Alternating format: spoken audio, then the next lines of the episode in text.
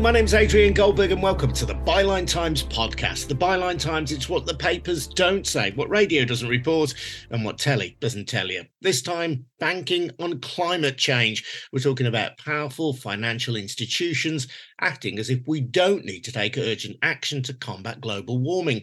Over recent weeks, activists from Extinction Rebellion and its sister organisation, Money Rebellion, have been disrupting the AGMs of banks such as Lloyds, HSBC, and Barclays, protesting against their continued funding of projects which will contribute yet more CO2 to the Earth's atmosphere. We're going to be hearing from Gail Bradbrook, the founder of Money Rebellion, also a founder member of Extinction Rebellion, She's just had charges of conspiracy dropped after two years after she challenged Barclays on their climate change performance. Before that, though, just a reminder that the Byline Times podcast is funded by subscriptions to the Byline Times. That's our brilliant monthly newspaper, which combines the best of our online offerings with content that you can't read anywhere else. Get details about how to subscribe over at bylinetimes.com. That's at bylinetimes.com. And don't forget as well our new film at Byline TV with John Sweeney, The Eastern Front terror and torture in Ukraine. Watch that at byline.tv. Welcome then to Gail Bradbrook. And Gail, welcome. Uh, just tell me a little bit about these disruptions at the AGMs of leading banks. Thanks, Adrian. It's great to be here. So, since the Paris Climate Agreement, when we said the world was being committed to no more than one and a half degrees of warming, over 5.5 trillion of monies have been invested by 60 of the leading banks in new fossil fuel projects, and also they put money into rainforest destruction and biodiversity loss. And those organizations, they have human beings in them. They've got staff, people who are held accountable by their family. The staff don't want to be doing this. We know this for a fact. So the disruption at the AGMs is to send that ripple through saying this is not what your brand wants to be behind. We've had disruptions at Barclays, at HSBC, at Standard Charter, at Lloyds. They've also been to Drax and to BP often with a lot of humour. We've got this fantastic climate choir, for example. They were singing Money, Money, Money at HSBC last year. I think we had a Spice Girls number this time. So they find ways to do it with sort of beauty and meaning, holding these folks accountable because really they're in this system that's got pressure coming from both sides. One is to have the brand be well, and the other is what's happening with the money and whether that money can carry on growing. So there are questions about where's best to invest from a purely financial point of view and it's good to sort of keep the pressure on them to move into new investments. I mean, all that said, I think there's been about seven banks since we've been putting this pressure on alongside others that have made announcements of no new funding into oil and gas. Seems to be a, a fair amount of greenwashing within that, but at least we can see that some of the pressure's working. Yeah, and just to go back on the Paris Agreement in 2015, this was the line drawn in the sand. World governments agreed that they would seek to avoid increasing the Earth's temperature by 1.5 degrees by 2027. And in the last few days, the World Meteorological Organization has said that 1.5 degree increase in global temperatures is almost certain to be breached. So, as a world, we have failed. But your argument is that not only have we failed, but these banks and big financial institutions, whatever they say, have been actively aiding and abetting that process. Exactly. The destruction of our climate system, on which which is the life support system of the planet, is being actively destroyed by the investments of banks and hedge funds and the Vanguards, the BlackRocks of the world, and the politicians that give them the licenses to do this. The International Energy Agency said there could be no new oil and gas and other fossil fuels, and still that has carried on.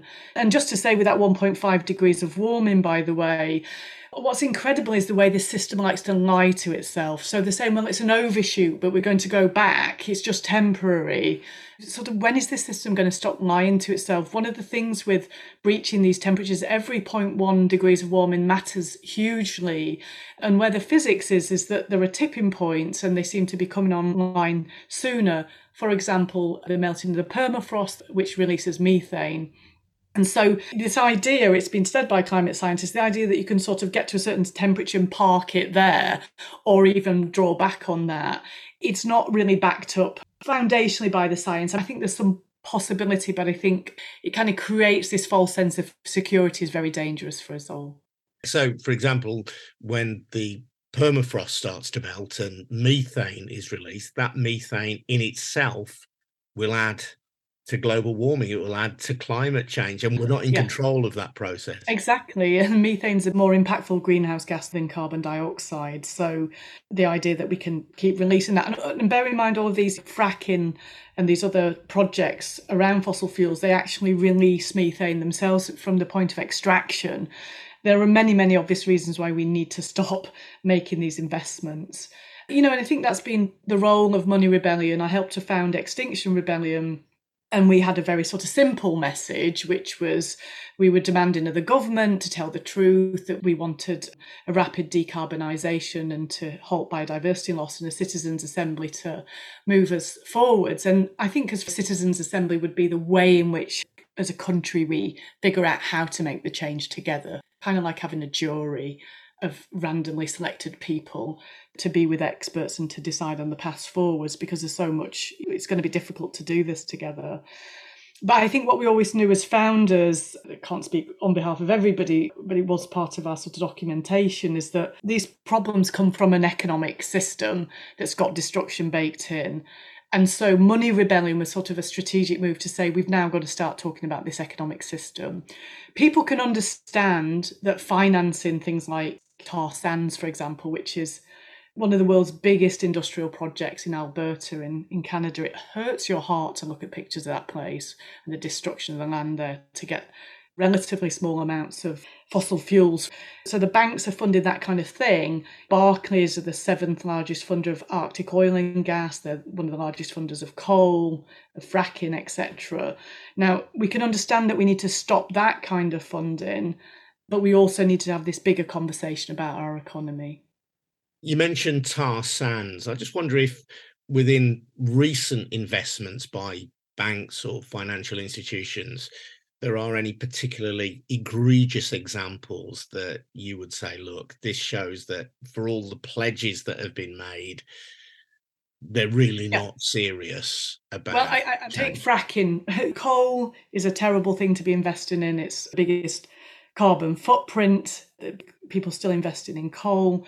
You've got this issue where because of the melting of the ice, in principle, fossil fuels are more available in the Arctic the last thing we want to be doing is using the destruction of the Arctic sea ice to extract more fossil fuels. And yet you've got major banks that are investing in oil and gas extraction in the Arctic. And they're some of the most pristine and delicate environments with beautiful creatures like the narwhals. I think that they're in one of the seas that they're digging into right now or, or wanting to. And if you have oil leaks in those environments, there's no way to clean it up either. So, you know, you've got so much danger and destruction baked into these projects, and yet new money is going in to support them. Tar sands would see a big oil pipeline going into this area of, I wouldn't say it's unspoilt natural beauty, because I read that the eating of shellfish was banned there in 1972 because industrialization, but this would have a significant impact on a huge region of Canada if you look at the devastation that's already been wrought there, as I said, it really breaks your heart just to see the pictures. You can see this from uh, satellite imagery. It's such a, a large industrial project. They call this beautiful, pristine forest that's on top of the tar sands the overburden. they just scrape it off. And this idea that you can just plant some trees afterwards at some point when it, we know that it takes centuries for ecosystems like that to establish. So, your disruptions obviously make their point, but you're arguing for systemic change. How do you achieve that?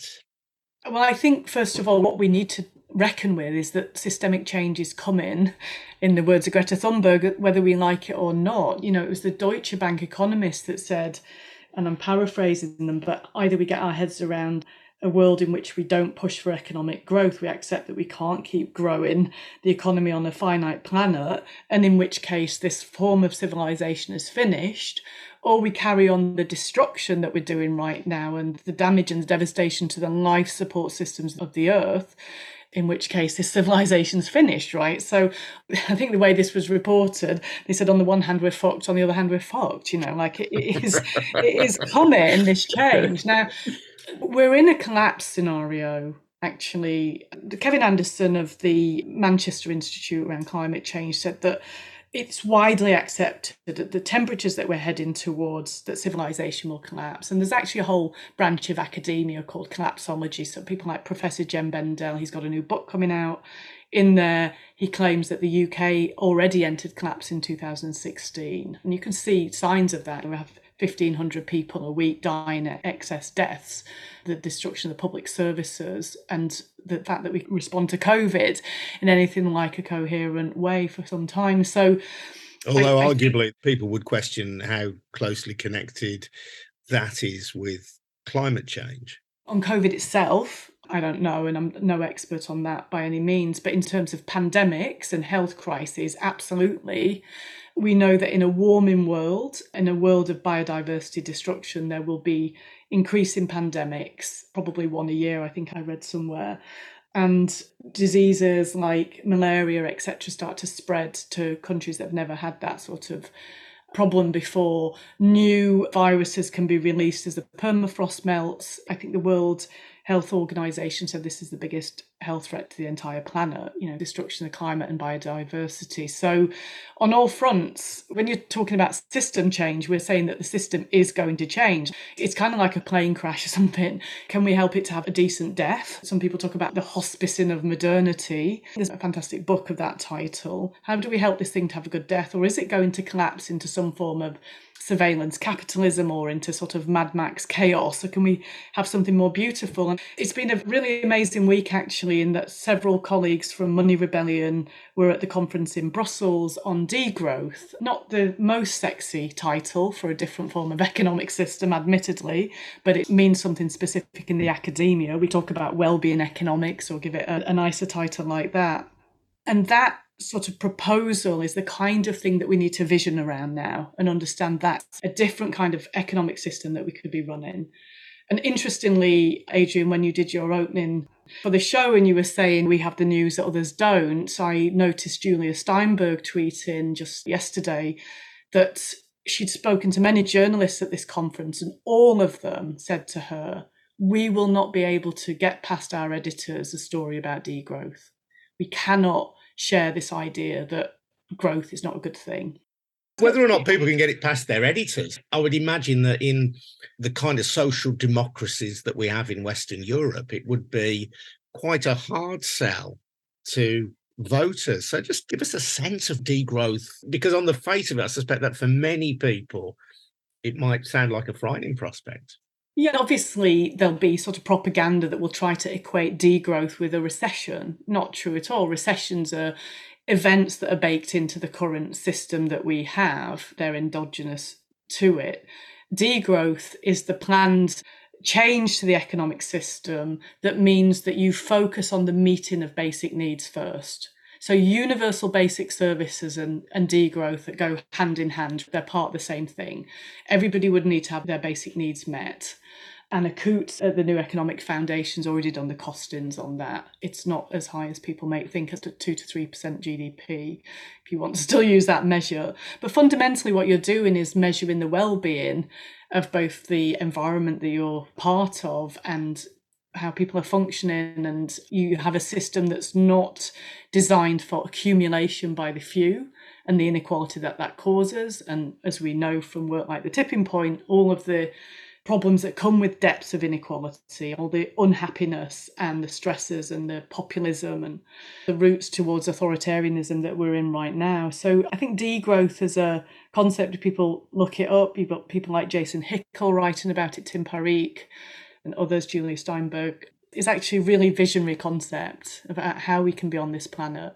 The other aspect to it is that there are countries in the majority world, global south, that have so called debts that they're supposed to pay, which is a racket, as we all know, if they would get together and refuse to pay these debts or just default on them because they can't pay them, and why on earth would Pakistan, after what's happened to Pakistan, be paying debts to the sort of bankers, you know, is quite mind boggling. If a number of countries got together and decided not to pay would create degrowth in the north because our growth is based on the back of exploitation of the majority world. So this is also a route to decolonisation. In your own situation, Gail, you faced this two years of uncertainty because you were accused of conspiracy, very serious charge, one that could lead to a substantial jail sentence. I don't want to say anything that might incriminate you now that the charges have been dropped, but I'm just conscious that we started this conversation by talking about people disrupting AGMs, and those kind of actions can lead to people getting perhaps small fines in some cases, or perhaps yeah. a, a conditional discharge, depending on what happens. But what you face was materially greater in degree. So just explain a bit of the background to that and tell me what it's sure, been like sure. for you. Well, I, I made a deal with myself and the universe some years ago that said that I understand that we need massive disobedience at this time, and for some of us, that's going to come with risk. So, it was a moment. It was five thirty in the morning. There was a loud knock at the door, and I woke in a start, threw on my dressing gown, and ran to the door. And there were four Met police officers there, and I knew that moment would come at some point. So, in some ways, it didn't feel very surprising. But what you do have to do in any movements for change, you have to have a sort of ecosystem of different actions. Some are simpler than others. They all have their role and value, and it's how they work together. And there were people in our sector, people like Market Forces, who'd been trying to break the story of the bank financing for some time and hadn't really managed that. And they said that when myself and other women, we took hammers to the windows of the bank in the spirit of the suffragettes, we did it in a peaceful way at a time of day when nobody could get hurt, and we broke windows. Mine was a local branch, others went to the headquarters of a well known high street bank. well, of several actually. Our XR doctors have been to JP Morgan, etc. So, what happens in our movement is that people can take autonomous actions and others sometimes feel called to do similar. So the window breaking actions spread rapidly. And I was accused of sort of orchestrating the whole lot because I had got Money Rebellion off the ground. So, one of the other actions that we did was credit card action based on reparations. You know, we've got some leading reparationists in our movement and we were inspired by them. And so we took out these credit cards by this egregious bank and we made a donation to Survival International, who are a really amazing advocacy organisation for Indigenous people across the world. We made that payment with their agreement. I think the largest one was seven and a half thousand pounds by a GP, they wouldn't give me that much credit. Just so I understand this, then, a number of people took out Barclays credit cards. Yeah. Used the credit card to make a donation to Survival International, who support the rights yeah. of Indigenous peoples. But then you wrote to Barclays saying you've got no intention of paying that debt. You if saw we, it as a form of reparation. Yeah. And we said that if they would write off the debt, we would match it so we gave them the opportunity to do the right thing. We made a little video online. I think people find it if they put Barclays repair harm action. And really, it was a, a, way of saying that these banks need to repair the damage that they've done. That needs to be part of what happens. And that we do have power as consumers. Obviously, my credit rating's trash now. And for some of us, that matters more than others. But that's the cost of that one. But because of the default. Yeah. One of the things that can be argued is that that's an act of fraud. I say it's an act of love. They came in my house anyway. I mean, it was all a bit bizarre thinking that these people had stayed in a hotel overnight to come and get me, you know, that sort of thing. They followed me in the bathroom, followed me in my bedroom. It was it was a bit, I think, designed to intimidate and take you out in handcuffs, even though you're not a threatening person. And they essentially accused me of trying to bring down the finance system. And I said it was doing a sterling job itself, actually. And I also said, given that these banks had engaged in the mis-selling, otherwise known as fraud, actually, of PPI. They'd rigged LIBOR. They'd participated in various offshore financial tax saving shenanigans, the FinCEN files, Panama Papers, LuxLeaks. You know, how many times do we need to know what they're up to and have that exposed? They'd nearly brought down the entire finance system with their casino banking, etc. And I said to the police officers, when did you last arrest a banker? Because I just owe them £70. you know, they did look a bit embarrassed at that point. What we're really dealing with is a super toxic, corrupted, monopolistic system. Even a person who thinks capitalism is a good idea would look at the system as it is and say this is not really a functional form of capitalism. It's embraced the idea of monopoly power, something relatively new in the last few years. It's certainly very corrupted and it's destroying life on earth so it's going to have to change. And just to be clear when you were talking about the instances of misbehavior by banks you weren't talking about any one specific bank you were talking about banks generally and a structural issue with the banking system I in, mean, in this country think, and in the western world. Yeah each one of them has their own list of crimes that we know about. I mean, HSBC, for example, in the tax justice movement, is known as holy shit, banks corrupt. In one Mexican bank, they made their windows bigger because people were bringing in boxes of money for laundering. These folks have got long histories of corrupted behaviour, but the system basically allows it. Occasionally, somebody will get prosecuted and sometimes they'll get fined. It's a cost of doing business. The system as a whole carries on and it carries on the destruction of the planet. In your case, though, the threat was hanging over you for two years of a substantial prison sentence. How does it feel now to find that the charges are being dropped? I'm glad that one's out of the way, Adrian. I mean, that one could have had up to 10 years. Actually, to be honest, I know that the way I organise. I don't really encourage people to take actions. I don't think that's appropriate. So I didn't think they were going to find evidence of that anyway. I was in court this January. That was a magistrate's court for breaking the window at Barclays Bank. And I made an unusual argument. And if the judge had been minded to, which he wasn't, I gave a due reason to let me off. And it's this argument of consent. And this comes back to my belief in humanity. So, what I was arguing was that people within the banking system and wider society actually consent to this breaking of windows. They want us to do it. And it sounds like an incredible claim, Gail, that banks would want you, or that people working within banks would want you to smash their windows. Yeah, yeah, yeah. And I provided evidence. So, first of all, I just broken a window at the DFT and I was on the Reith lecture with Mark Carney. He thanked me for my actions and said that social movements were really important. You have civil servants behind the scenes saying, carry on. We're like you, but just the suited and booted version. And Donnachadh McCarthy is a friend of mine. He's also been a journalist at The Independent. He had a meeting with the head of sustainability at one of these banks, and that person said, The actions of Money Rebellion are making my job easier.